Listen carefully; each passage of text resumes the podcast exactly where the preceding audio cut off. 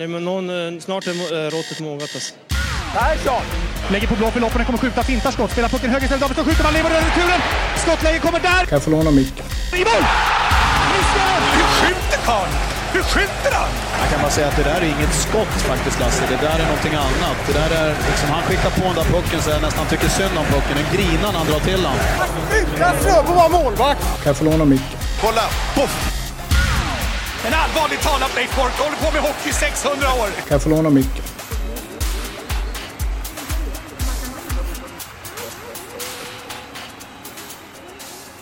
Det här är SHL-podden från Nordic Bet avsnitt 7. Vi har haft lite svårt med siffrorna tidigare och idag blir det nog krångligt igen för det är som vanligt jag, Mårten Bergman på ena sidan Skype och eh, André Brännheden på andra sidan Skype. Hej! Hej! Innan jag frågar hur du mår, så det som gör att vi får problem med siffrorna är ju att eh, Nordic Bet-kollega, eh, som ni kanske har eh, sett nunan på om ni surfat på SHL-bloggen, Joakim Österberg är här också. Hej! Hej! Och du är alltså på min sida Skype? Är på din sida Skype så jag tror du är på din sida i någon, eh, ett bråk som ska uppstå här nu. Det säger är mycket möjligt också. Jag är Eh, här i eh, Leksand ja. Vi är här i Leksand och André är Ängelholm och du, ja, vi pratade om det off-podd, men du ska få prata om det om-podd också.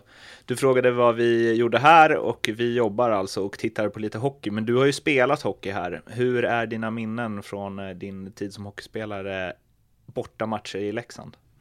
Nej, men det, det är faktiskt enbart positivt. Eh, jag sa det här tidigare. Jag tycker det är en, det är en skön hall. Det är lite, lite träkänsla. Alltså du får den här lilla, lite bastukänsla liksom. Mycket trä, inte så mycket betong och en familjär känsla i hallen. Eh, vi har oftast haft charterflyg upp så det har varit liksom upp, ner. Också fördel.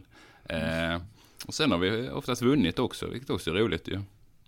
Är det, finns det någonting i det att så här, man, eh, ja men att man har en bra känsla mot ett lag oavsett om det laget, som då Leksand kanske gjorde några år där när du mötte dem, bytte ut alla spelare. Att man ändå känner att här har vi ett övertag. Här trivs vi. Eh, ja, till viss del. Sen tror jag det är mycket individuellt också. Vissa tycker ju att eh, det, det är den sämsta hallen att spela i. Men, men för min egen del så gjorde jag alltid bra matcher där uppe. Och eh, Rögle gjorde också bra matcher där. Så att eh, där drog man väl med skutan som man säger. Du kanske skulle spelat i någon liga där du fick lite fler charterflyg. Det känns som att det passar liksom. Ja, Ni är det- kompatibla, du och charterlivet. Ja, jo, eh, det, det kanske är så. Jag fick inte riktigt den chansen i de ligorna där det är så mycket charter, eh, tyvärr. Eh, men eh, man ska inte gräma sig över det, det har vi pratat om tidigare. När vi ändå är inne på Leksand, nej, vi ska inte gå dit direkt. Vi ska följa upp, eh, vi lämnade ju en cliffhanger från förra avsnittet. Mm. Vem den värsta filmaren som du har mött är. Alltså den har jag faktiskt funderat på lite här och den, den är svår. Den är, den är faktiskt svår. Jag, jag kommer liksom inte spontant på någon. Utan jag formulerar om det lite och körde mer att kanske den värsta överlag. Eh, och då Vadå, blev det ett på alla namn sätt som, och vis. Ja, men då, då, då poppar liksom Wessner upp från Karlskoga, eh, Bofors-tiden och eh, hela den här eran där de hade Leffe och alla körde runt och skrek och slängde sig och, och det var ett himla liv både på läktaren och på isen. Eh, så det är väl egentligen det som jag skulle säga. Så, så att jag får nu säga att eh, Wessner blev, tack vare det, också den största filmaren. Fast han kanske inte filmade så mycket. Nej, men det har han säkert gjort någon gång. Och nu är han ju alltså på väg att bli domare. Mm. Så nu ska han ju stå liksom på andra sidan och, och stå emot dem som filmar. Han kommer ju se knepen känns det som. Ja. Det där är intressant att du tar upp det med liksom Bofors, för det kändes ju nästan som något så här, ja men, vad säger man, mytomspunnet. Alltså alla tyckte, ju- eller dit är det jobbigt att komma och liksom publiken, och det spelar ingen roll vilka spelare de tar in, för alla blir svin där. Så Det- var det ju. Ja men så var det ett par år. eh, Framförallt där, jag vet inte när det var. Men det var väl i 2000, slutet på 2000, slutet på 2000-talet. Eh, ja, det kändes ju bra. Nej men det var där 2008 framåt kanske. Det var ju också så. De höll ju låda. De hade kanske, säg att de hade 15 av 25 spelare som enbart tyckte det var kul att köra runt och och trashtalka och, och liksom eh, bara förstöra för de andra spelarna i motståndarlagen. Och det, det älskar de ju. Alltså det var ju, man gillar ju inte att möta dem så var det ju bara. Så de hade ju liksom, redan där hade de ju vunnit en del av det de höll på med. Men sen kunde de ju spela hockey det, också. För, för ändå åkte ju liksom folk dit, eller lag dit och torskade ganska ofta. Ja, de var ju bra med. Alltså de kunde ju spela men eh, de, de, det blir ju alltid grismatcher mot Bofors. Så var det ju ett tag. Det var, det var liksom bara infinna sig det att nu är det, det är inga skönspelade hockeymatcher direkt. Utan det är ju det är mycket fult spel, mycket efterslängar och så absolut väldigt mycket trash talk på, på alla sätt och fronter. Så att det, ja. Men det var roliga matcher också samtidigt. Det, det, det liksom blev ju inte den här slentrianen som kan vara liksom att det bara, utan när Bofors kom så blev man ju, det var någonting som hände så det var lite roligt faktiskt. För er som lyssnade på första avsnittet med André så hade ju Jocke ett instick där hur han eh, mindes eh, André som då hette Persson från unga år. Och vi har pratat lite om din hockeykarriär ibland eh, Jocke och det känns ju som att av det du berättat då att du hade passat ganska bra i det här Bofors-gänget. Ja, alltså när man ska få vara med i en podd och snacka om som att man är en före detta hockeyspelare med den som faktiskt är det på riktigt så eh, det var som jag kom på häromdagen sådär att man slutade innan Rasmus Dahlin föddes. Eh, men eh, alltså verkligen, alltså det låter som en, eh, som en dröm att få spela i ett sånt riktigt äckligt grisigt lag. Eh, på grund lite då, man kan inte vara så duktig själv. Men det, det kanske var det jag menar med att du känner att du kanske får lite feeling. Ja, att det här låter gött. Ja, det får absolut lite feeling. Ja. Eh, jag kommer ihåg de där matcherna från i min roll liksom som Leksand-supporter och eh, vidriga Bofors alltså. På mm. alla sätt och vis. Men de har släppt det lite nu. Ja men det har de verkligen gjort. Nej men nu, nu senaste säsongerna har det inte alls varit så. Det var ju ett par år där, det var ju samma gäng också liksom. De spelar ju där många år. De hade ju hela den här högen med Telander och Wiklander och Kåberg var där och de hade Wessner. Alltså de i kombination med varandra blev ju en väldigt un, ett unikt lag får man ju säga. Eh, så Kom att, de åt det eh, någon gång? Alltså under några matcher? Förändrade du det någonting när du möter sådana grislag? Ah, nej, jag skulle inte säga att jag blev påverkad särskilt mycket av det. Men det var ju många i vårt lag som blev det. Alltså killar med lite kortare stubin och kanske lite orutinerat folk. De, de tog ju åt sig om någon sa någonting till dem och tyckte det var jättetaskigt. och det, det förändrade ju, då fick de ju dem ur matchen. Det var ju precis det de ville med allihopa. Så att, eh, där, var, där var visst individer som, som blev påverkade. Men för egen del så, så hade inte jag jag kände inte av det så mycket mer än att det var en, en hetsk stämning på isen. Liksom, och det, det kunde jag tycka var lite gött. Det är en bra ingång här med Bofors, eh, Karlskoga, för eh, ämnena idag är ju lite åt det hållet. Och det första vi ska snacka om är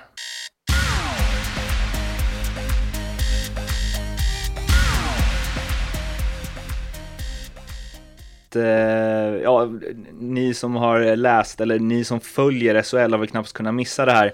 Men eh, det har ju varit en liten fade minst sagt mellan eh, Leksands Janos Hari och eh, Karlskronas Marcus Paulsson.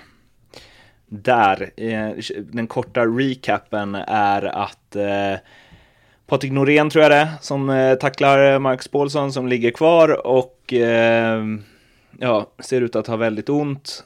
Eh, åker förbi Leksands bås på väg till KOKs bås och trycker in eh, klubban mot eh, Janos Hari. Får bara en tvåa för det, eh, som Leksand dock förvaltar eh, och vinner den matchen.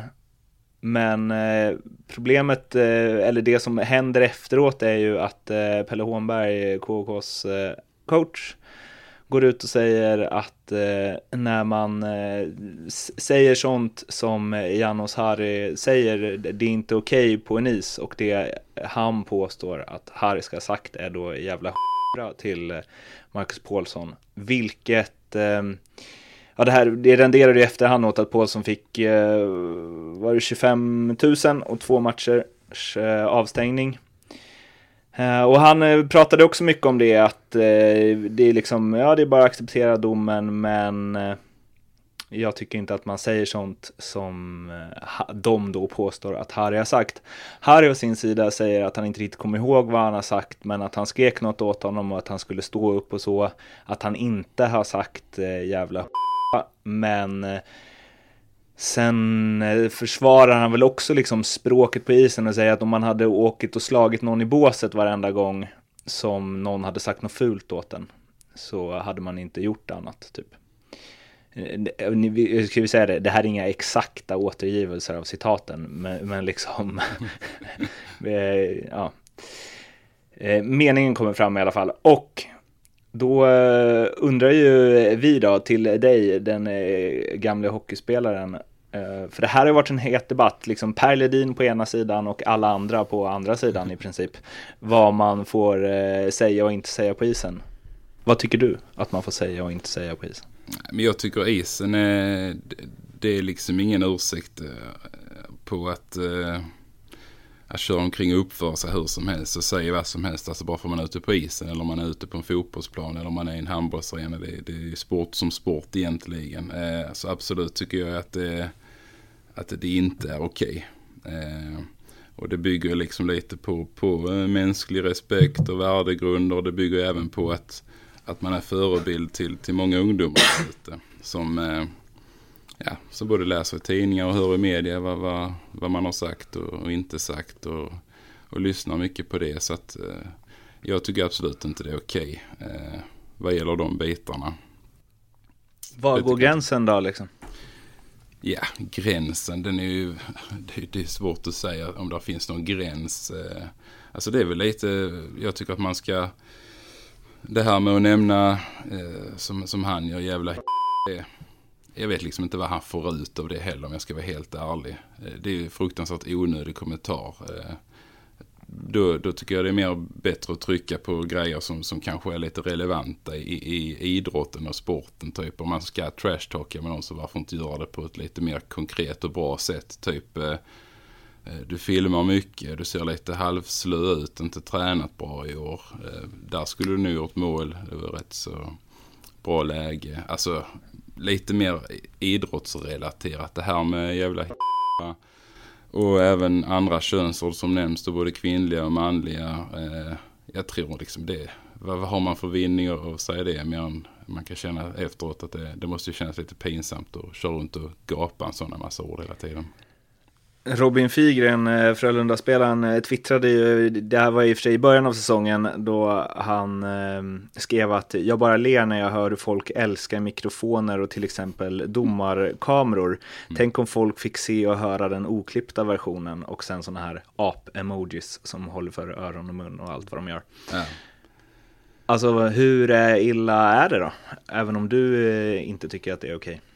Nej, men det är ju, det finns ju, jag menar det är, det är väl ganska illa, eh, tycker jag. Samtidigt som att jag tycker ändå att det har blivit bättre eh, de senaste åren. Alltså man är på väg åt, åt rätt håll kanske vad gäller de värsta bitarna tycker jag. Eh, jag kunde nog uppleva att det var ännu mer förr. Alltså nu har, nu har man, för, det tar lite fokus från en själv också att hålla på och köra runt och trashtalka. Man har inte möjligheten till att ha de spelarna i lagen som egentligen bara ska köra runt och trycka ner spelare i de motståndarlagen. Liksom det, det utrymmet att ha en sån kille i laget, det finns inte längre på samma sätt som det kanske fanns förr. Då kunde man ha en som kanske inte var den bästa hockeyspelaren, men han, han ordnade 6-7 utvisningar per match äh, åt sitt lag för att han körde runt och tuggade om allt möjligt med motståndarna liksom och var jäkligt, äh, ja, spydig och, och så vidare där.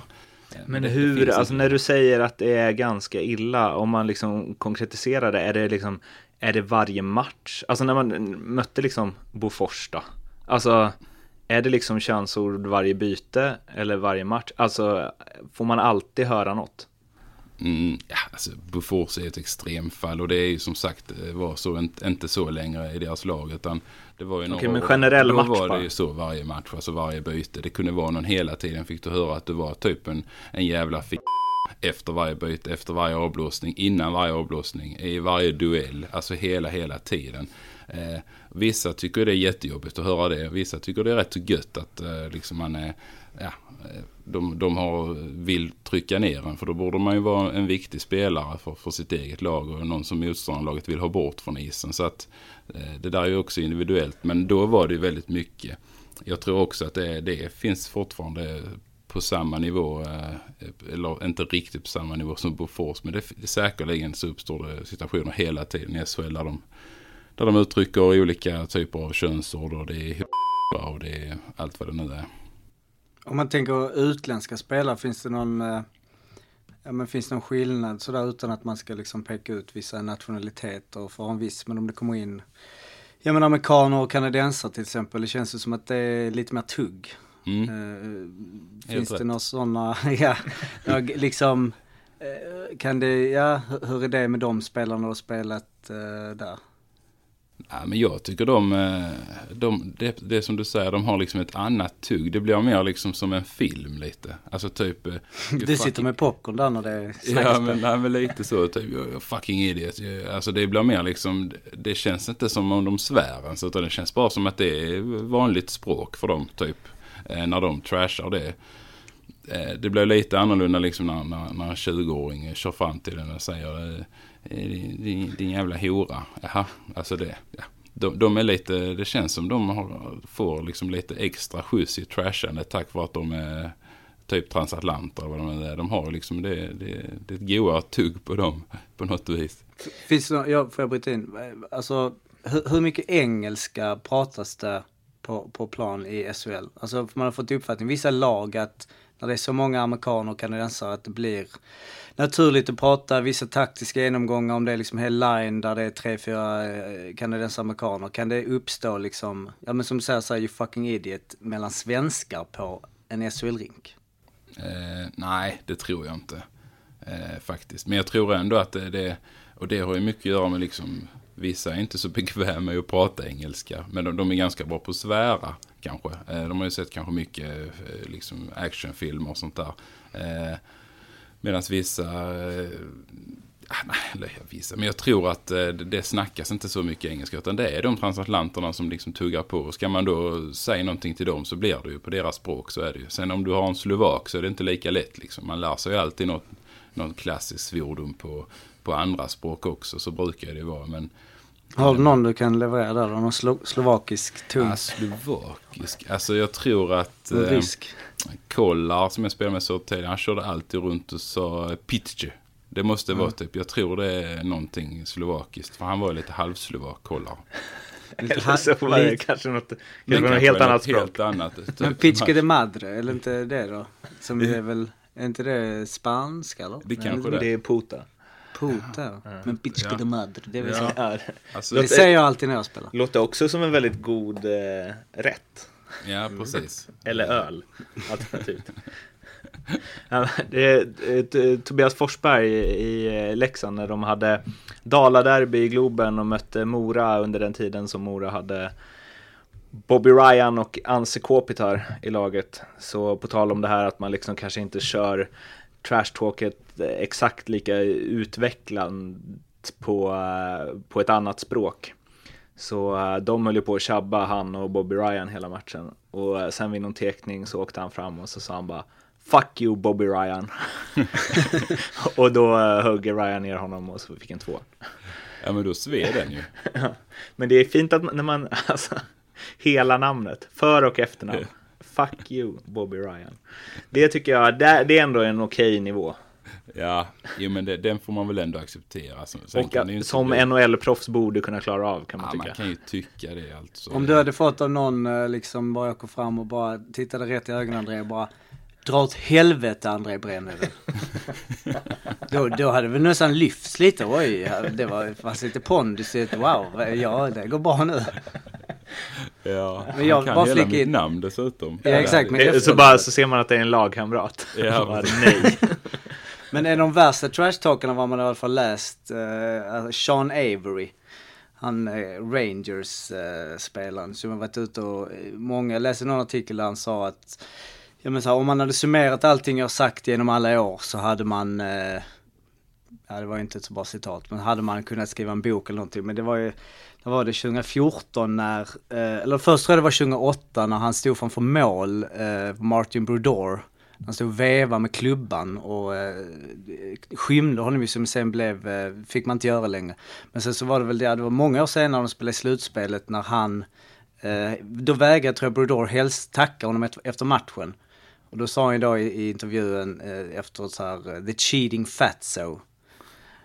Um, vilket ju var lite mörkt då, för han hade väl då skilt sig tror jag, Martin Brodeur. Och ja. då hade han väl spelat på det. Och sen så sa Brodeur eh, i någon intervju, what more could he do to embarrass himself?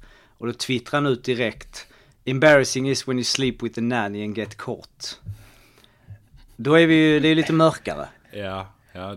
Det är... det är ingen som har varit nere och grävt i din, eh, din historia och kommit med någon sån eh, nu, nu känns ju inte du Brännheden som någon som eh, kanske har eh, varit där nej, så.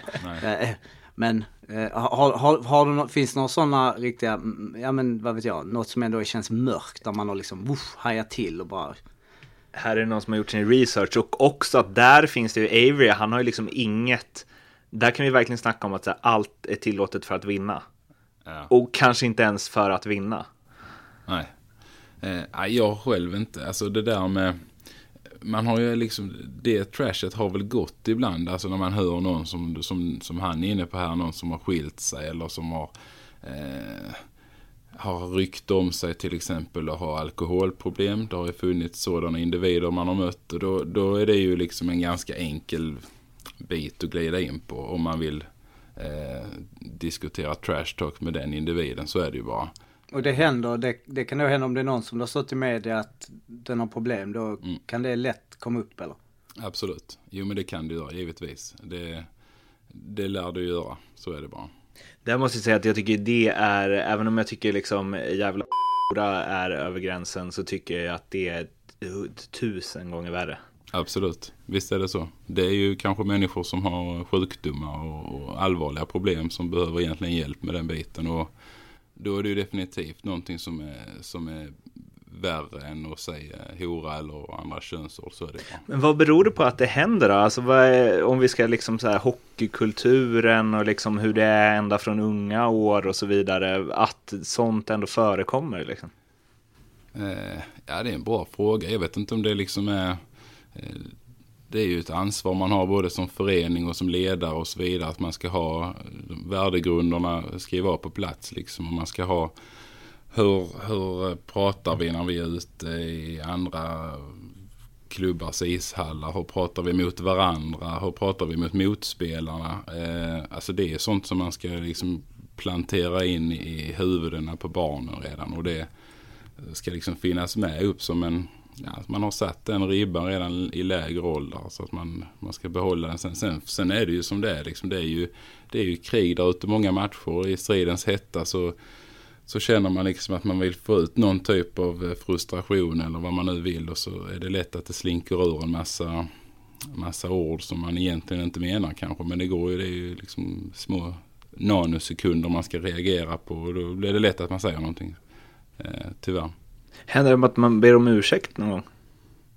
Nej, det tror jag inte det gör faktiskt. Eh, det är mycket möjligt att det finns de som gör det, men det är inte så ofta.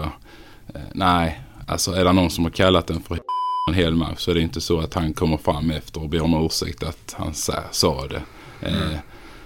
Sen kan det ju vara liksom att man lär, så spelar man med han i ett annat lag nästa säsong och så är man bästa kompisar och så, ja, alltså det där svänger ju lite med men eh, nej det är nog ingen som ber om ursäkt, det skulle jag inte säga.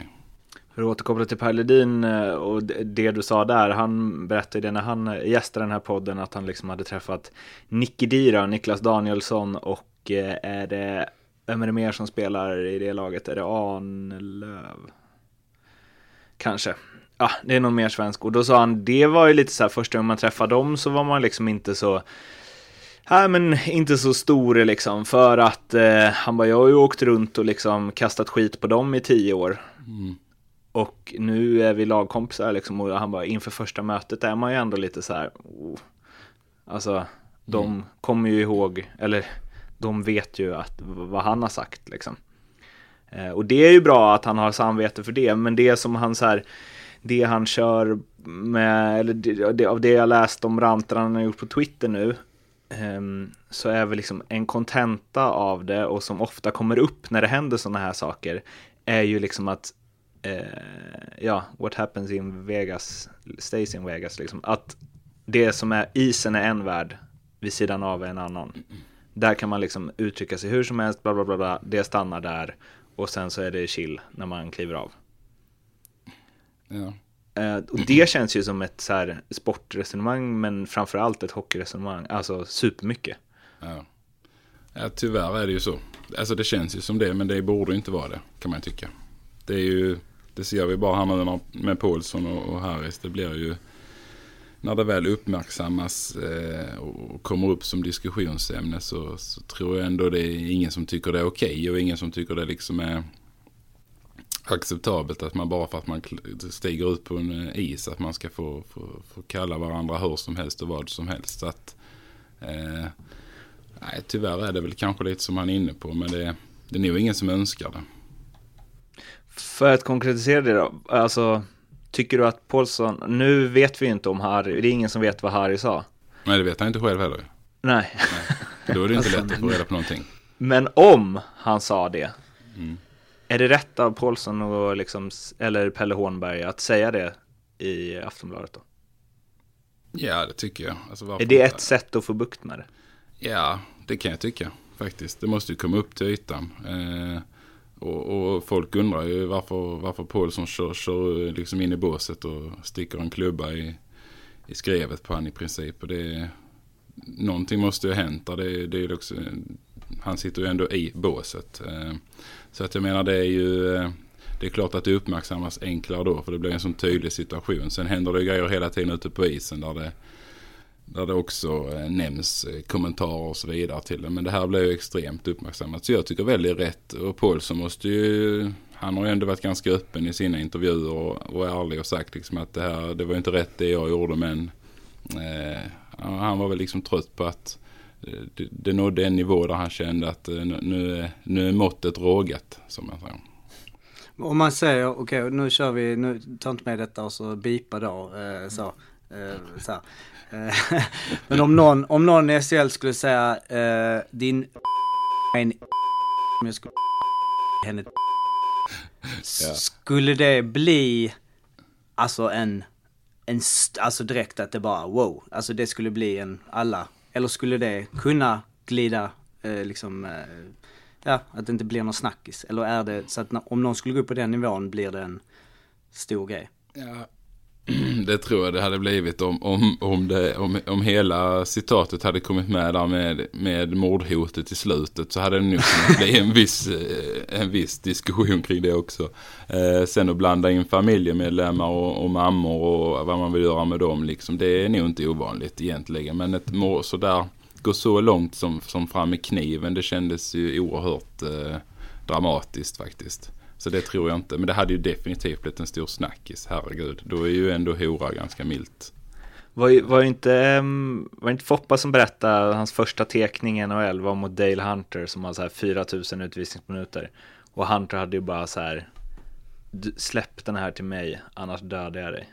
Och Foppa hade bara okej, släpper den. Jag släpper den. Ta nästa.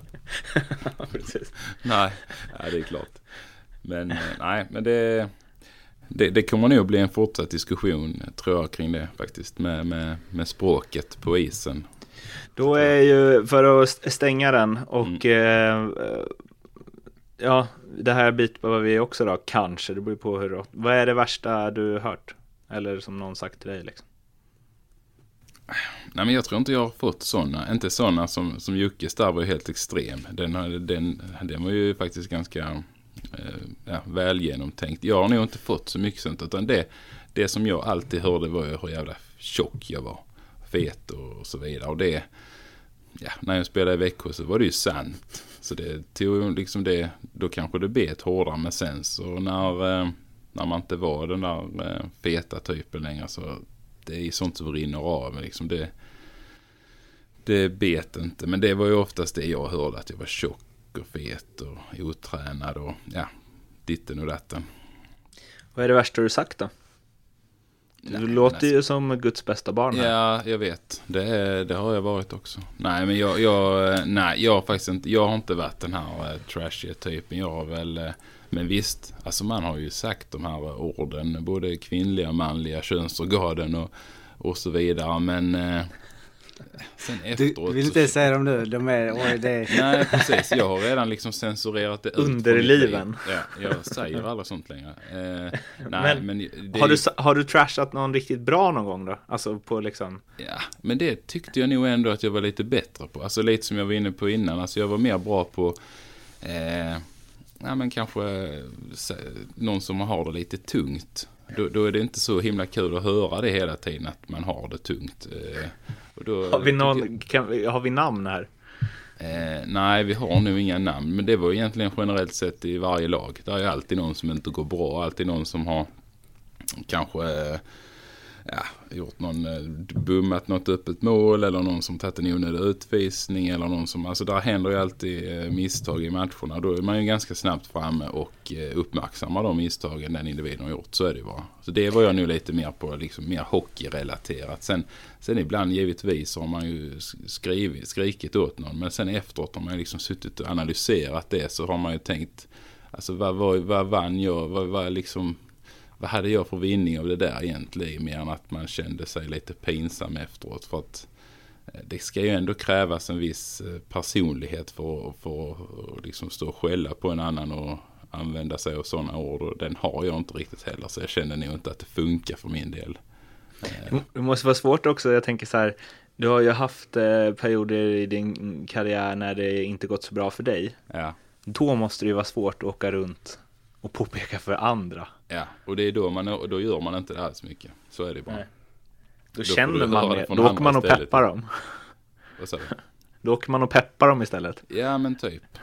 Har du tränat på något speciellt sätt för att bli så här bra nu? Eller finns det något tips du kan ge mig? För jag har det jättetungt just nu. Eh, lite hållet. Jag spelade en fotbollsmatch förra året tror jag det var. Eh, Och jag är väl helt okej tränad va, i relation till då division 5. Och så var det en stor tjock mittback där som höll på och man gruffade och sa bara fan vad tjock du är. Så bara kollade han på mig. Du är också tjock. Och jag var helt tyst. Det är så Är här, det inte vad ska jag säga? Du är tjockare än mig. Ja. Då blir det ju, då har man tagit det på en annan nivå så här. Vi eh, hoppar vidare till eh, punkt två.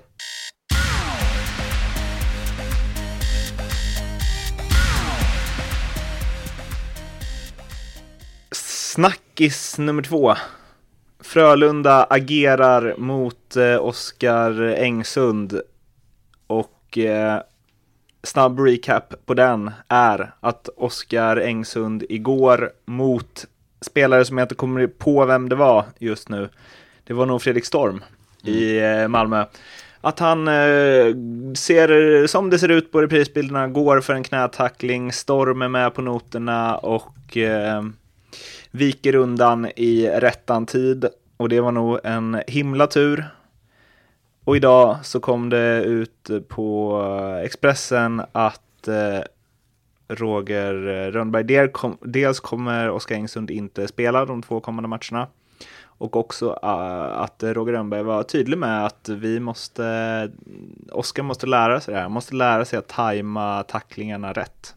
För det funkar inte. Och då finns ju liksom Engsunds historia där, där bland annat Tobias Forsberg eh, i år fick sig en eh, ful smäll och var borta ett tag. Och han är totalt anmäld till disciplinnämnden sex gånger. Och jag tror att det kan vara knätacklingar alla gångerna.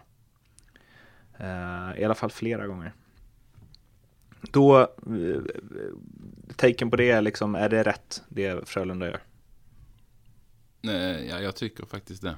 Eh, de matcherna man har sett Frölunda och Ängsund och även de incidenterna har varit inblandade i så eh, kan det nog vara rätt så vettigt att hålla han vid, vid sidan av och, och liksom göra ett statement här. Jag tycker Rönnberg, eller Frölunda som organisation och Rönnberg här, de gör de visar ju på bra organisation och bra ledarskap helt klart här tycker jag. Tycker du också att för det är många som, liksom efter den knätacklingen på Tobias Forsberg och så, det var ändå rätt många som var på Engsund att liksom han gör det här med vilje och det har hänt gång på gång på gång.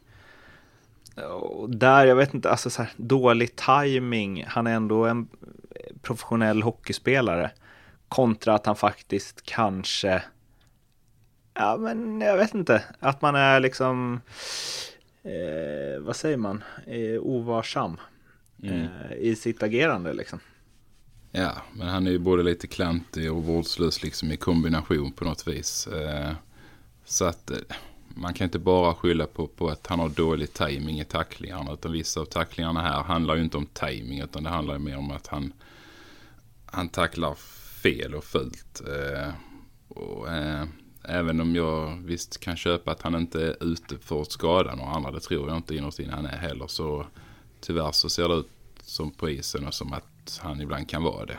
Och, eh, nej, men då kanske det inte är fel att träna på och lära sig att tackla bättre. Sen är det jag vet inte riktigt hur de ska få han liksom att träna på det. Det är ju sjukt svårt tränings eh, med timing och så vidare. Det är egentligen någonting som sitter i ryggraden skulle jag vilja säga. Eh. De säger så här, Rönnberg säger vi ska göra en plan för att han ska undvika att hamna i sådana här situationer. Han måste skaffa sig större marginaler. Mm. Och det kanske vi måste jobba på ända fram till slutspelet. Um, men som mm. du säger så känns det som att um, Ja, det, det ja, jag fattar inte den grejen. Det är ju så här, det är i sådana fall något eh, han bara har. Alltså så här att han eh, intuitivt bara sträcker ut benet där. Mm.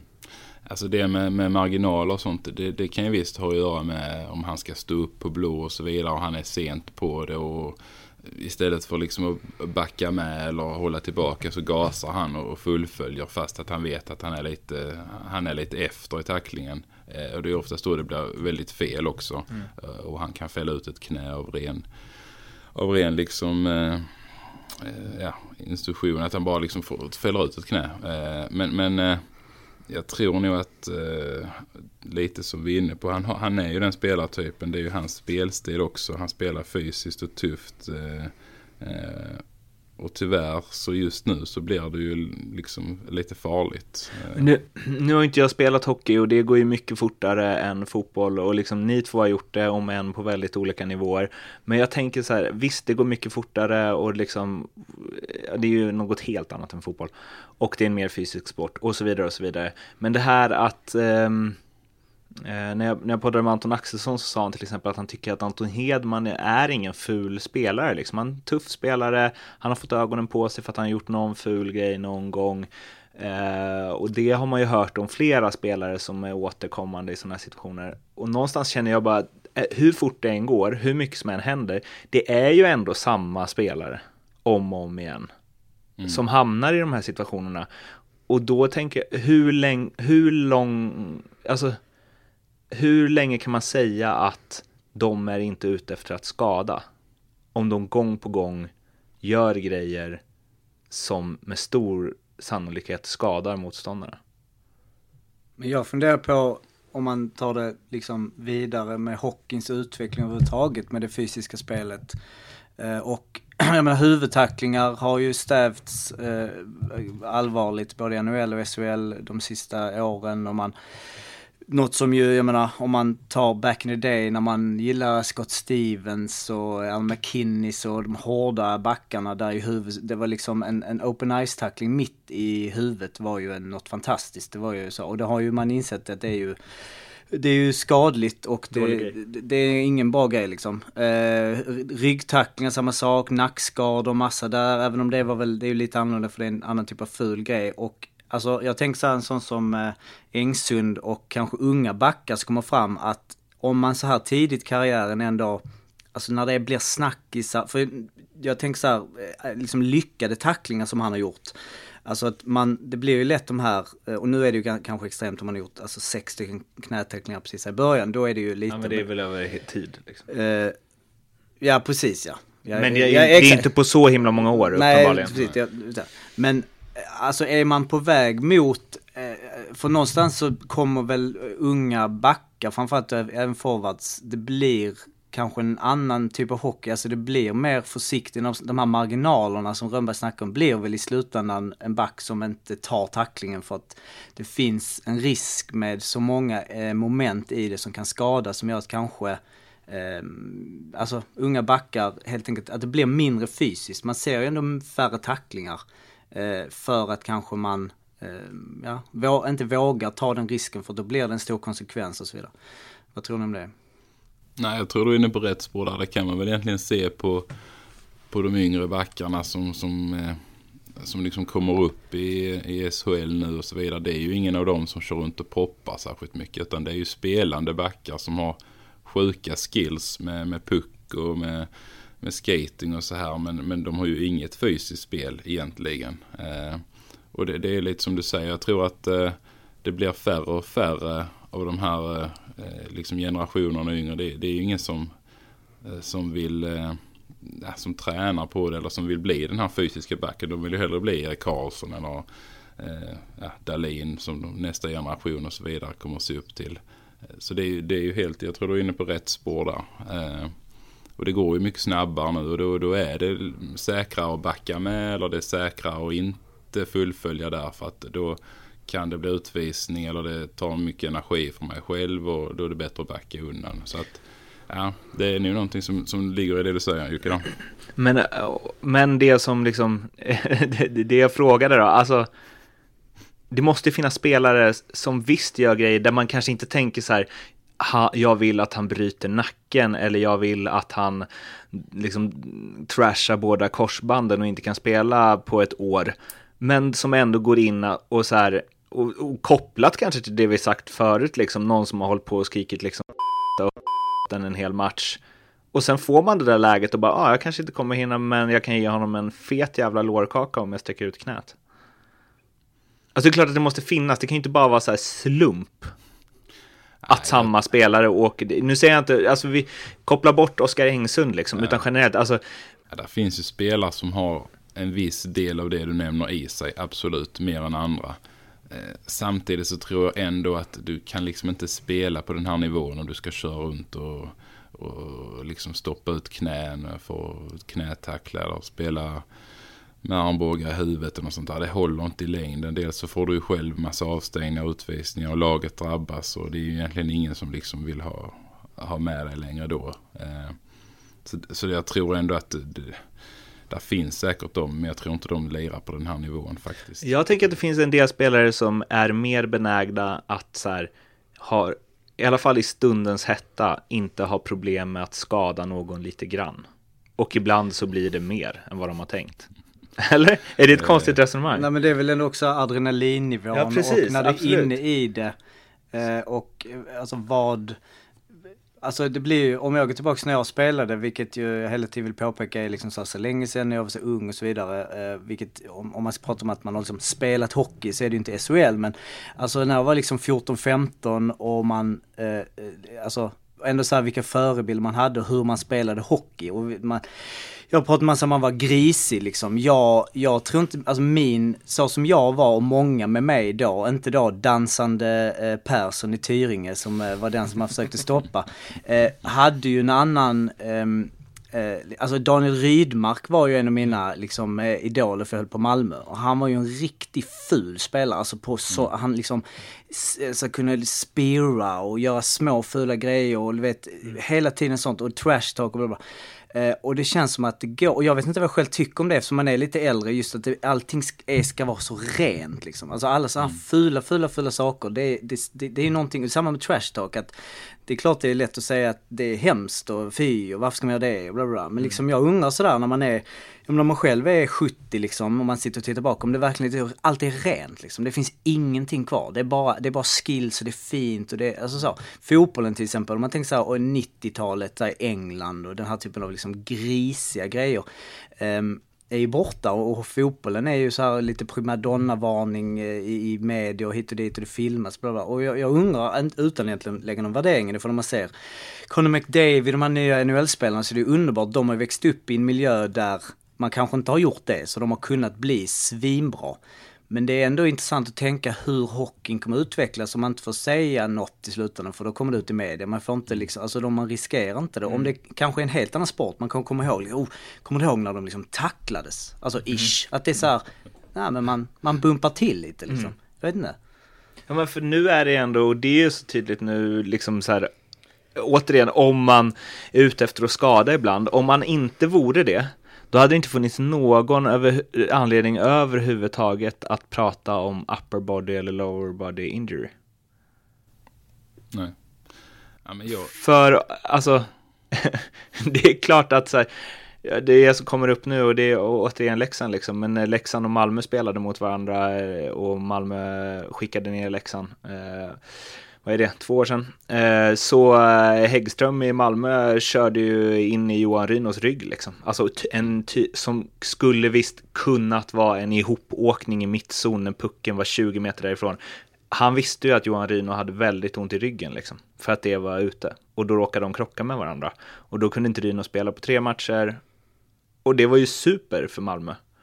Och hur många gånger har man liksom inte så här att en spelare, att man försöker plocka bort en annan spelare. Man vet att han är lite småskadad, var där och hacka, var där och crosschecka lite extra, var där. Alltså, det har man ju läst om tusen gånger.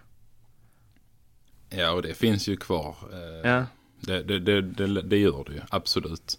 Eh, sen tror jag lite som, som, som Jocke är inne på där med allt, eh, liksom förändringen som sker med, med snabbare spel och, och mindre fysiskt spel och så vidare. Det, det kanske är, eh, som du säger Jocke, där att när vi är liksom 70 år och sitter där och tänker tillbaka så är det ändå eh, eh, Scott Stevens tackling på blå som man minns mer än typ Dahlins solo eller alltså vad det nu ska vara. För det, vissa har ju, alltså det kan man väl själv känna ibland när man tittar på på SHL eller man zappar runt liksom på de olika kanaler. Alltså det, det kan vara ganska, kan vara lite grått om man säger så då. Det, det, matcherna blir inte så här intensiva längre. Innan var det alltid någon eh, eh som, alltså, ja, publiken skrek mer. Det var mer intensitet. Eh, Domaren var dålig. Var de inte det så var någon annan dålig. Och det var, eh, publiken var mer med och spelarna på isen var också mer liksom hektiska. Alltså det var mer, jag vet inte hur jag ska förklara det, men det var,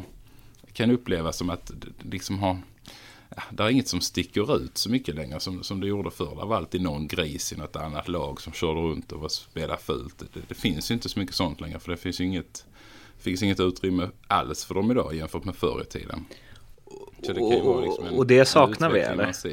Ja men eh, faktiskt, jag tror att ja, jag förstår ju liksom att man vill, man vill föra ishockeyn framåt och man vill utveckla sporten också. Men, men som, som publik och går man ut här på stan och frågar så, så tror jag nog faktiskt att många av dem tyckte det var roligare förr.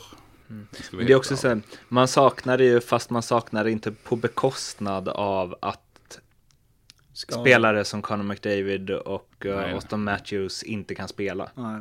Nej, absolut. Nej, och det, det är ju jättesvår kombination där att hitta liksom. Men det, det kan ju vara, eh, eh, alltså ska man försöka, det är inte så att man ska börja liksom och, och, och hitta grisar igen eller man ska börja med något annat. Men det, det, det är nog lätt att utvecklingen går liksom mot det här snabba, fina, liksom rena hållet som, som Jocke nämner. Och att man tappar kanske vissa av de här. Det är ingen som vill bli den här liksom backen som, som Kronwall som står upp hela tiden. Utan de tycker det är, det, det är roligare att vara i Karlsson. Liksom. Men alla, också- alla har ju inte det i sig. Det. Men också att det är så, om man, åter en koppling, nu pratar vi liksom om världens absolut bästa spelare, men Team North America liksom. Det gick ju så fort, så det var ingen som hann tackla. Alltså, och de köttade ju på rätt bra liksom. Alltså det var ju superhögt tempo och svinkul att titta på. Eh, så jag vet inte, det känns ju som, och några, av- alltså ganska många av dem är väl liksom 95 kilo. Mm.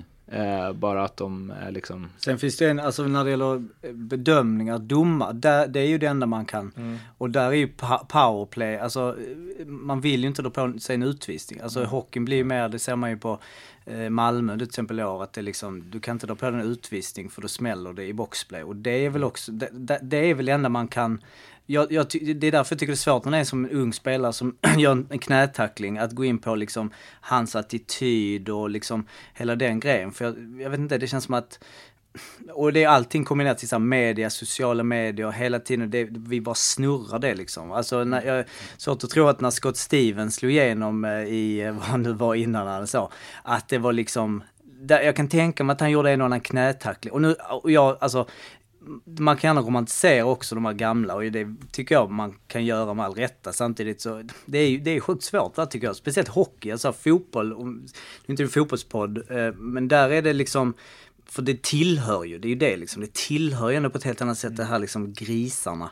Eh, Så jag vet fan inte vad jag tycker, för jag kan tycka det känns skitkul att det blir, alltså alla kommer vara Conor McDavid och kommer bara liksom wow, vilken underbar hockey.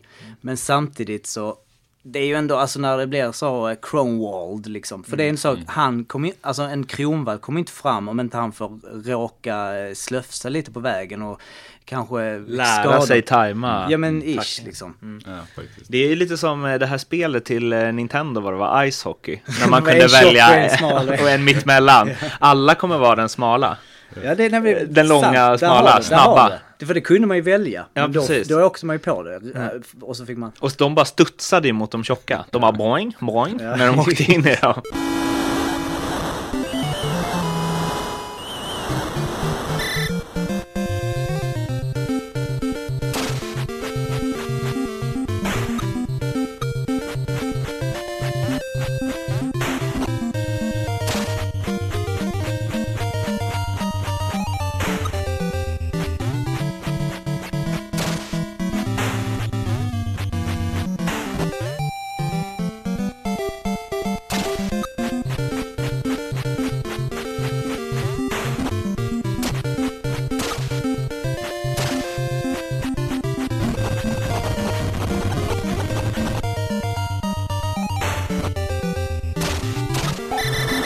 det, för det tänkte jag när du be, beskrev dig själv i Växjö där och liksom det, fem kilo för mycket, åtta kilo för mycket och ett tungt skott. Då såg jag en sån framför mig när jag satt och redigerade den. Skjuter hårt, men jobb... Exakt. Blades of Steel, var det det? Nej, det är ett annat. Nej, det, Det inte. här nej, hette bara nej, Blades of. Steel är det när man åker in i varandra, slogs och så åker man Exakt. ut, utvisning den som... Alltså, Den, ja, man, många unga lyssnare som bara, what the fuck är det här? Ja, precis. Eh, vi ska gå in i framtiden, eller nutiden i alla fall, men eh, två avslutande frågor. Eh, har du varit eh, med om något sånt här i någon klubb du har varit i, eller så att en klubb agerar mot en spelare i egna klubben på det här sättet?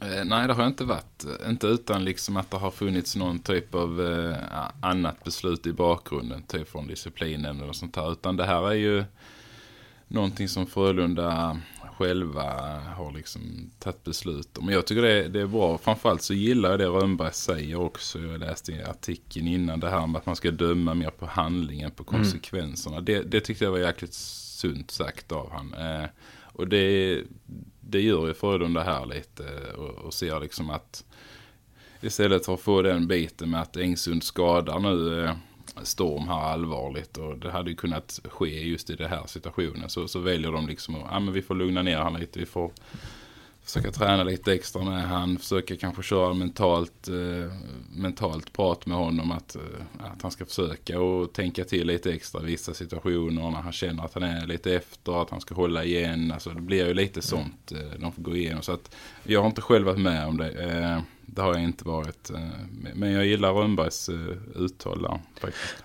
Och det är ju också, mm, vad ska man säga, om man ska vara lite cynisk, det, där, det är smart av Frölunda också. För nu gör de det här först, det är liksom inget slutspel, det är ingen spelare sen de är någon jättenyckelspelare. Men i och med att de gör det här så kommer de ju kunna säga när det händer mot dem, eller något annat lag, att bara vi tog vårt ansvar. Ja. Dags för er nu att stänga av den här spelaren i fem, eller sjunde avgörande. Ja, men lite jo, så är det ju. Ja.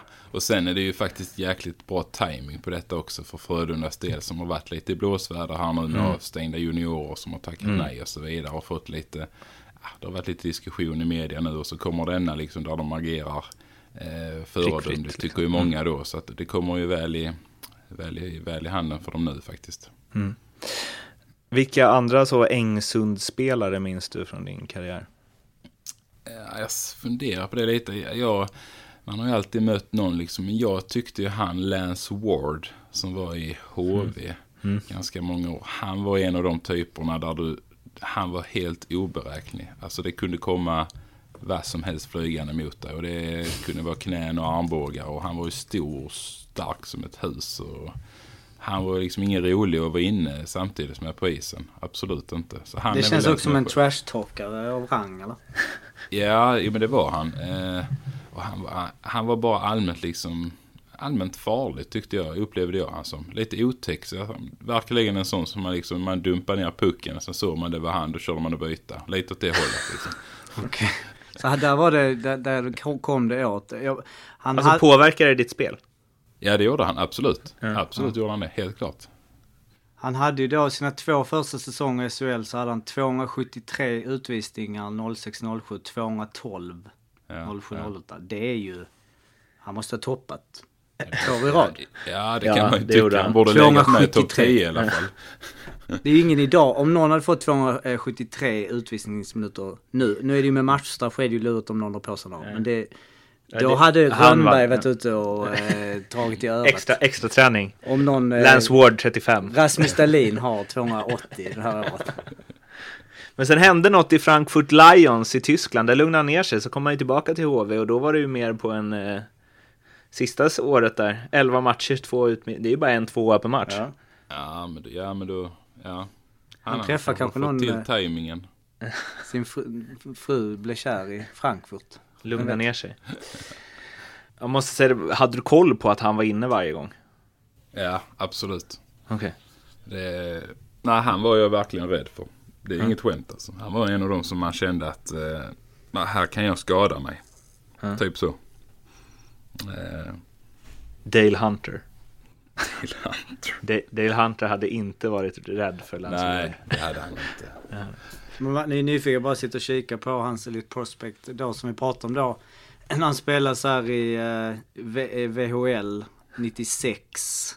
Då är han 18 och han får 229 utvisningsminuter där. Mm. De, alltså det, man bara hör. De tog ju inte honom åt sidan och nu ska vi Nej. träna här, Lance, Nej, på att tajma tacklingarna. Det var ju mer att de satte upp en sån där päronboll som man fick stå och slå på liksom. Eh, Men då, då, då måste man ju få lust att bara, nu ska jag eliminera honom ur matchen för jag är så rädd. Och bara åka in och bara... Eller? Men det gick ju inte. Han, var ju, fan, det var ju, han måste haft något i sig. Han var helt sinnessjuk alltså. Det här kommer bli en sån här uh, Uffe Karlsson, Zlatan, han har dopat sig. Nej, bara, han måste... Nej det var inte det jag menade. eh, absolut inte. Nej, Nej men eh, han var ju grymt stark också. Ganska stabil med alltså bra balans. Så det var liksom, det var han var ganska bra för mig. Ja, Vann inte de SM-guld någon av de där åren? ja, ja så han var ju bra lagspelare. Sen var han ju en defensiv back som var... Man stod ju inte framför mål utan ett par, eh, ja, liksom crosscheckingar i ryggraden. Så var det ju. Vi ska gå igenom lite snabbisar också. Nu försöker jag, för varje avsnitt vi gör av den här podden försöker vi ju malla och planera bättre och bättre. Eh, Så nu har vi liksom haft snackisarna lite längre, snabbisarna lite kortare. Hoppas att vi kan hålla dem lite kortare. Det är i alla fall liksom instruktionerna till oss när vi börjar med den första som är att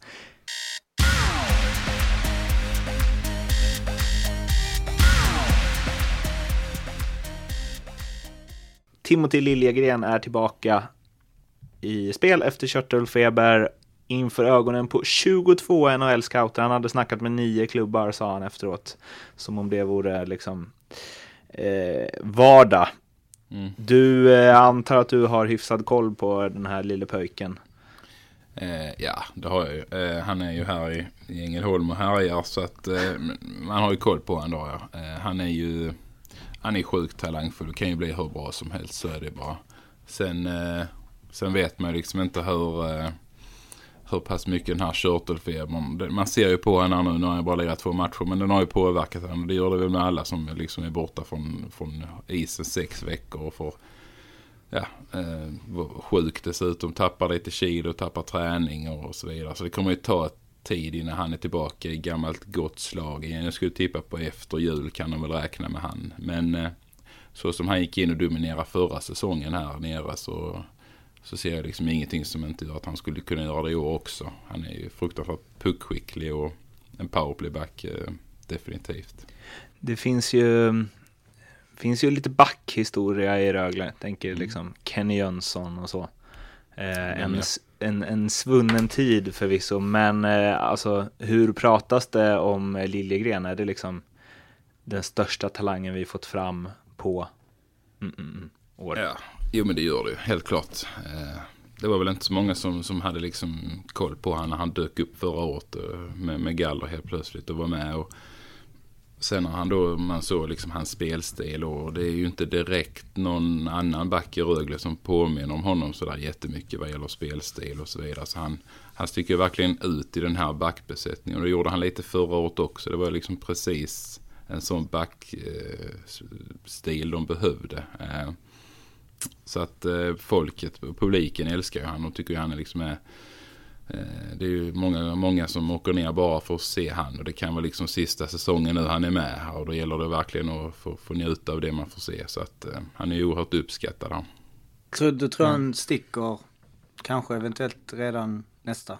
Ja, Alltså, i- jag tror faktiskt han sommar. kan göra det. Jag tror faktiskt det. Jag tycker han är ganska fysiskt redo ändå. Alltså, eh, han är inte jätte, jätteliten utan han har, har han ju tappat några kilo här med, med feber. Men, men ligger ändå på en hyfsad matchvikt. Och, eh, de brukar ju ha en förmåga av att kunna lägga på sig några pannor. eh, Bara man skriver ett NHL-kontrakt. Känns som man går upp 4-5 kilo direkt av någon anledning. Muskler alltså. Där har ju du lite tips också. Ja, precis. Jag snackade med honom om Vitargo förra veckan. Men det var inte så intressant. Eh, Finns Vitago fortfarande? jag vet faktiskt inte. Jo, det måste är ju ett göra. Det är ju en storsäljare. eh, Jocke. Du måste ju... I Ironman-svängen är det ju är det så? hett. Du Ja, måste ju ringa Brännheden och få in lite cash där. Du har ju... Jag har aldrig hört någon prata så mycket om ett liksom, kosttillskott förut. Ja, jag ska ta det med dem. Man kan, kan faktiskt få, få till lite. Det, hade gynnat mig just nu. Du får göra någon sån här... eh, Du får göra någon sån att du får tatuera in det eller något. Det brukar ju vara det. Liksom. Gratis cola resten av livet om man tatuerar in det i, Ja, på i bröstet. svanken. I svanken. Vitargo i svanken, det ser vi fram emot.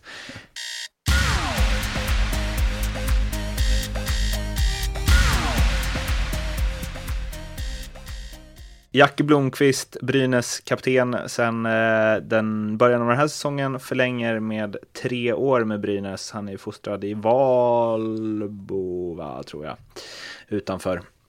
Och eh, 29 bast, treårskontrakt. Eh, fint tycker väl alla fans antar jag och Jackie har ju varit bra, men eh, fördelar, nackdelar med eh, att eh, krita tre år. Det är inte så vanligt ändå. I alla fall inte vid 29 års ålder känns det som. Eller är det kanske då det är det? Okej, Ja, jag- skitsamma. Det, det känns Ja. inte som att det är så vanligt. Eller? Nej, det är inte vanligt med treårskontrakt. Men det här med kontrakten det har ju också blivit liksom. eh, Det är ju mer en, en, en signal utåt det här med kontrakt. Jag menar det är ju ingenting som säger att han ska vara i, i Brynäs nästa tre säsonger. Jag menar det kan ju finnas. Nu för tiden har man ju eh, klausuler ut, klausuler in.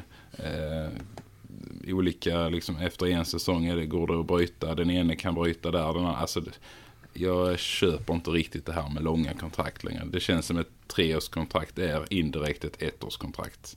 Eh, och det behöver inte ens vara det. Ty, typ så känns det faktiskt. Eh, sen det här med tre år, det 29 år, tre år är från trakten, ja. Han tycker väl det känns bra. Eh, och liksom kanske funderar på att inte, inte flytta runt så mycket mer i sin karriär. Utan dessa tre år, sen är han 32, då vill han ännu mindre flytta. Så att jag tror att eh, det kan vara på både gott och ont. Eh, men tre år eller ett år, jag tror faktiskt att det spelar mindre roll om jag ska vara helt ärlig.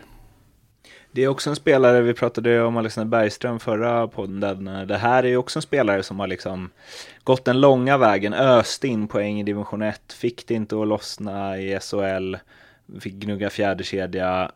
Ehm, Tommy Salo plockade honom till Leksand där han var med och, och gick upp och gjorde massa mål och levererade, fick stort förtroende i SHL direkt och sen gick vidare till, till Brynäs där eh, han snabbt avancerar till att bli kapten och presterat väldigt bra. Ehm, jag vet inte vad jag vill komma med det, men det är ju, den eh, resan är ju fin liksom. Man gillar ju det. Ja, absolut. Och han är ju ändå kapten och han, han är ju ett, eh, liksom ett, han har ju Brynäs liksom i hjärtat. Så att det är klart att de vill signa han på tre år.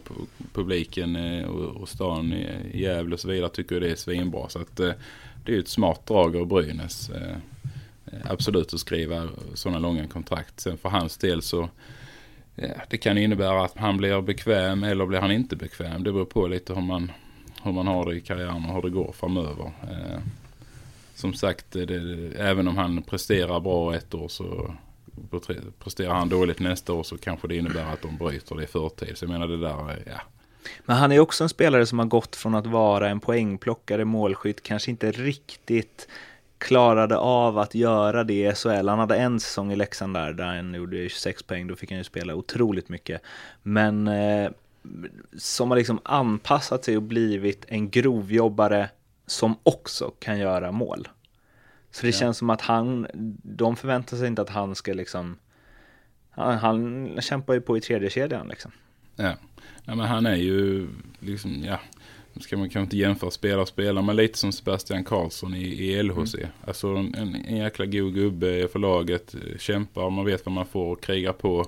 Sen är han ju inte bland de topp sex forwards kanske i laget, men han är, han är alltid där och gör alltid sitt jobb. Och har man, har man dessutom lite Rögle, eller Rögle, alldeles för insnöad i den klubben. Eh, om man har lite Brynäs-anknytning eller så vidare så gör ju inte det saken sämre. Utan då blir han ju, nej, då är det ju en kanonförlängning att göra. Visa liksom, eh, visa att man vill ha kvar honom och att han betyder mycket för föreningen. Så det är kul för, för Blomqvist, absolut. Han har gjort det bra.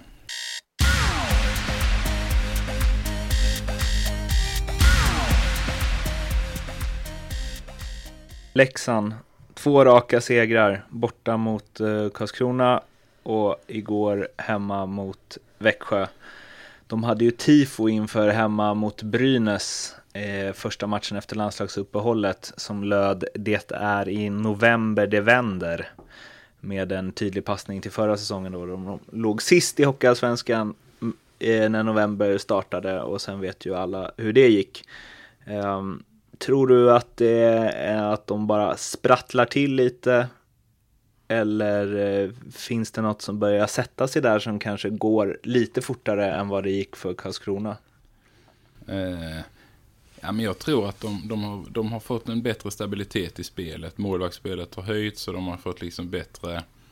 Eh, deras grunder stämmer bättre nu i spelet. Så att de är ett bättre lag nu tycker jag.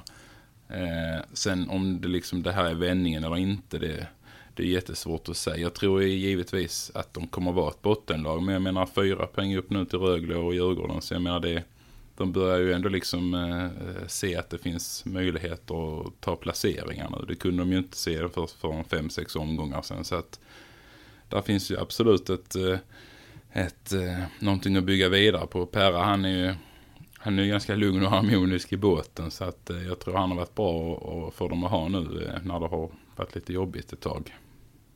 Nu har inte jag sett alla matcher med Leksand men det var ju, alltså, vi, att Engren spelade otroligt bra igår. Mm. Vilket han ju inte har gjort eh, hela säsongen, även om det var ju, alltså förväntningen var ju att han skulle gå in och verkligen spika igen så att de skulle ta de här och det var ju många, jag vet inte hur många skott de sköt igår men det var väl 36 tror jag. 36 skott och han mm. släpper in ett mål. Eh, det blir ju analysen efter en, en liksom stark gnetig seger av Leksand. De spelar liksom eh, efter sina resurser. Men i slutändan var det ju han som, kan man säga, räddade det helt. Eh, det är min tanke. Att målvakten, det var verkligen Det var samma sak med Honken i Karlskrona förra ja. året. När han kom in, då började de leverera.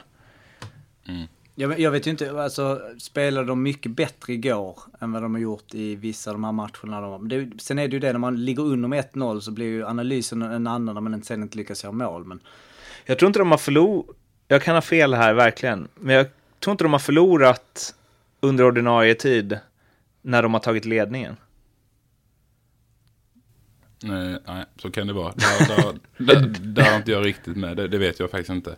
Eh, men de har ju minimerat sina misstag också måste man ju säga. Alltså innan var det ju oerhört mycket slarviga misstag. Mm. Det var inte bara målvakten som, som gjorde dem utan det var ju backar och, ja. överlag. De, de men det är det ju fortfarande. Lite. Ja det är det ju. Måste de man ju säga. lika hårt straffade. Alltså det är Nej. inte så många tydliga misstag hela tiden. Försvarsmissar och och olika missförstånd. Så det har ju höjts upp lite, det har det gjort. Och det har gjort att de har, tack vare det och ett bra målvaktsspel, lyckats liksom hålla sig kvar längre i matcherna och var, var ja, till och med lyckats vinna här nu lite i slutet.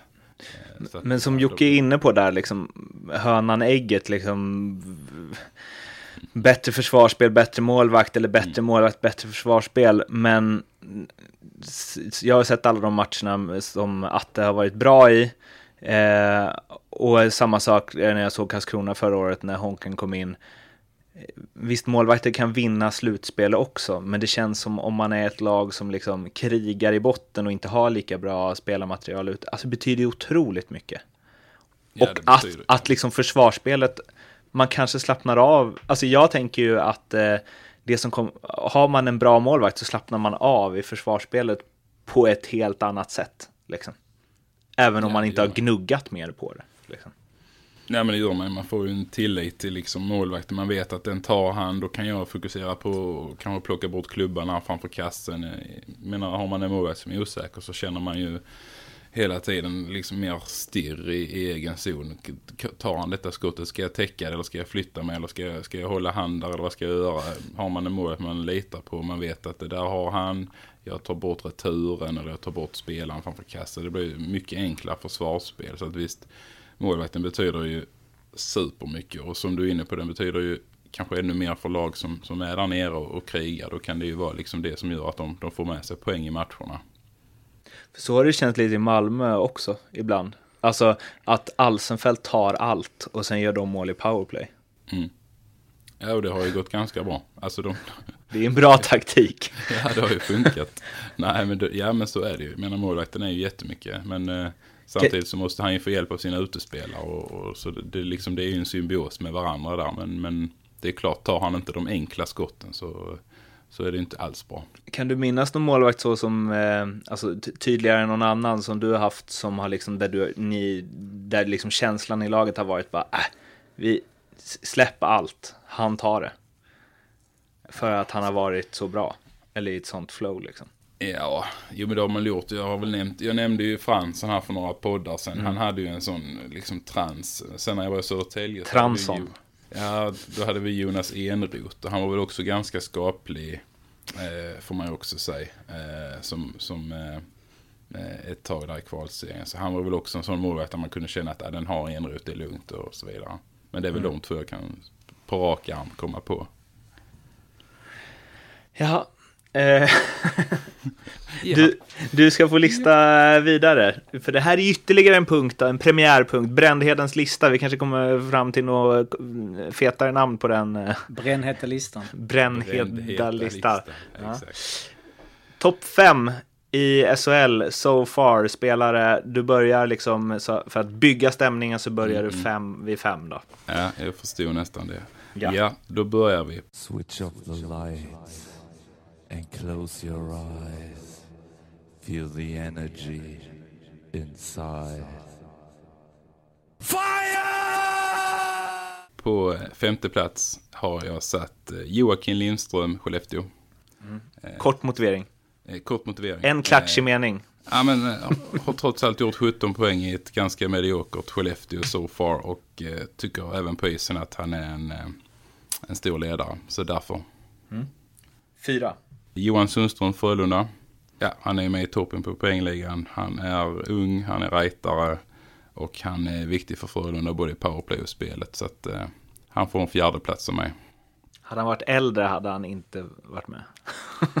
Nej, precis. Eh, Ung. Åldersintervall på vissa. nej, det, det, nej, men han är en intressant spelare. Han kommer att bli jätteduktig. Så att han, får en, han har ju lyckats liksom starta upp den här säsongen på ett fint sätt. Så att han är med på min fjärde plats. Trea. Tömmernes i Frölunda. Eh, 20 poäng som back. Det borde ju ändå, då får man en plats på min lista. Även varit med i landslaget. Så att eh, Eh, givetvis ska han vara med. Spelskicklig back, bra i powerplay också. Eh, viktig för Frölunda.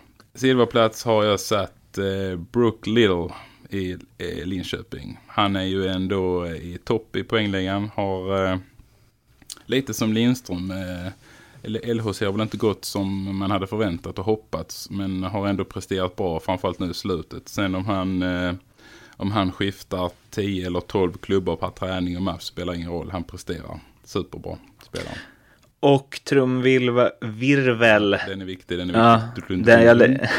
Då Ja. har jag en liten överraskning där kanske. Men jag har faktiskt satt Mattias Karlsson i Karlskrona. Som etta.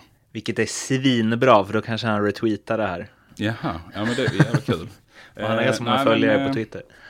Det finns ingen, jag tycker inte det är någon spelare i hela ligan som eh, har betytt lika mycket för sitt lag som, eh, som eh, Mattias har gjort. Eh, så att det, det är liksom en solklar etta för mig. Sen poäng och, och så vidare, det, det spelar ingen roll. Han snittar ju cirka 23 minuter per match för Karlskrona och har liksom byggt hela deras stumme där bak. Och det är den de har levt på här nu. Än så länge med bra målvaktsspel i kombination givetvis. Och eh, därför så tycker jag att han är en solklar etta. Grymt bra. Jag tyckte han skulle varit med i, i eh, landslaget också. Men eh, det är inte jag som tar ut det laget. Jag tar ut topp fem, Brännhedens lista. Bränd, brändheta listan. Överst på pallen. Mattias Ja. Kålan Karlsson. Vi Absolut. gratulerar. Ja, Lägger säkert vi in en applåd här också. Men Ja. du, en intressant grej med det här och så som jag kom på det var att de presenterade, Sportbladet pres- presenterade sina plusbetyg Mhm. hittills efter 18 till 20 omgångar. Ja. Då ser den listan ut så här. Du har bara, det är bara en spelare som ni båda har med. Mm. Fem är Joel Lundqvist, 29 plus. Eh, fyra är Daniel Paillet, 30. Trea är Martin Törnberg, 31. Tvåa Jeff Platt, 33. Är det deras ålder eller? Nej, antal plus. Och etta, eh, 54. etta, etta Joakim Lindström, 34. Mm, Okej. Jag hade Paé som bubblare tillsammans med Alsenfelt och Oskar Lindblom. Men jag, de fick inte riktigt plats nu. Eh, vi får se nästa gång. Är det någon du känner Jocke som den brändheta brändheden eller Sportbladets eh, samlade jury har missat? Alltså den som fram till för kanske eh, ja, men de första tio så hade jag ju haft med Filppula. Han var ju otroligt eh, bra eh, i början och var ju riktigt fin där. Eh, och det säger väl lite som Malmö eh, kille så, men han var ju eh, eh, alltså, sen är det också vad man, det var intressant att du inte tog med någon målvakt med tanke på det vi precis pratade om. Alltså Jönsson eh, har ju också varit eh, sanslöst bra. Och Alsenfelt. Ja.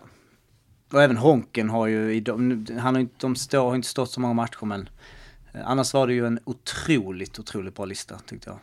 Ja, tack, vad kul att höra. Nej, alltså Sportbladet. Nej, ja. Jaha.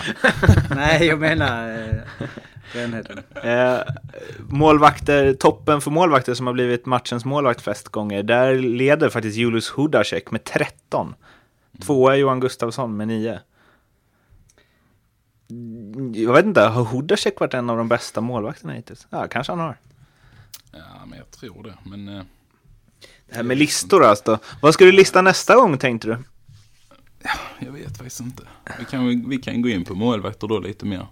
Eh, nu tog jag inte med någon här, det känns lite dumt kanske. Men eh, jag, jag, jag kände liksom att... Eh, eh, nej, jag, jag ville inte ha med någon målvakt nu. Jag bara tyckte att eh, de har ju... De har får fått ha en sitt. egen lista. Så tänkte så tänkte du. Det ser vi fram emot. Vi ska börja avrunda och det ska vi göra genom att säga att oss når ni på att SHL-podden på Twitter eller hashtag SHL-podden. Vi har också egna Twitterkonton där jag har att Martin Bergman, André har att Brändheden 65 och inte 23, ni som trodde det. Och Jocke har Eh, Hockey-Jocke 10. så Det, det, det enbart hockey. Det är Hockey-Jocke. Hockey-Jocke. Ja. Och det rimmar Det på mitt smeknamn jag hade på mellanstadiet. Tjocke-Jocke. Så det, Så nu sitter vi här, tre tjockisar och poddar. Dock inte lika tjock som den där mittbacken du... Nej. nej men jag var ju den, eh, ja ja. Ja, vi släpper det. Kul att ni lyssnade. Ni hittar övriga avsnitt på där ni förmodligen hittar det här, antagligen Acast eller iTunes. Och sen så är vi tillbaka nästa vecka och tills dess så säger vi sköt om er och eh, era familjer så hörs vi. Hej då! Tja, Hej då.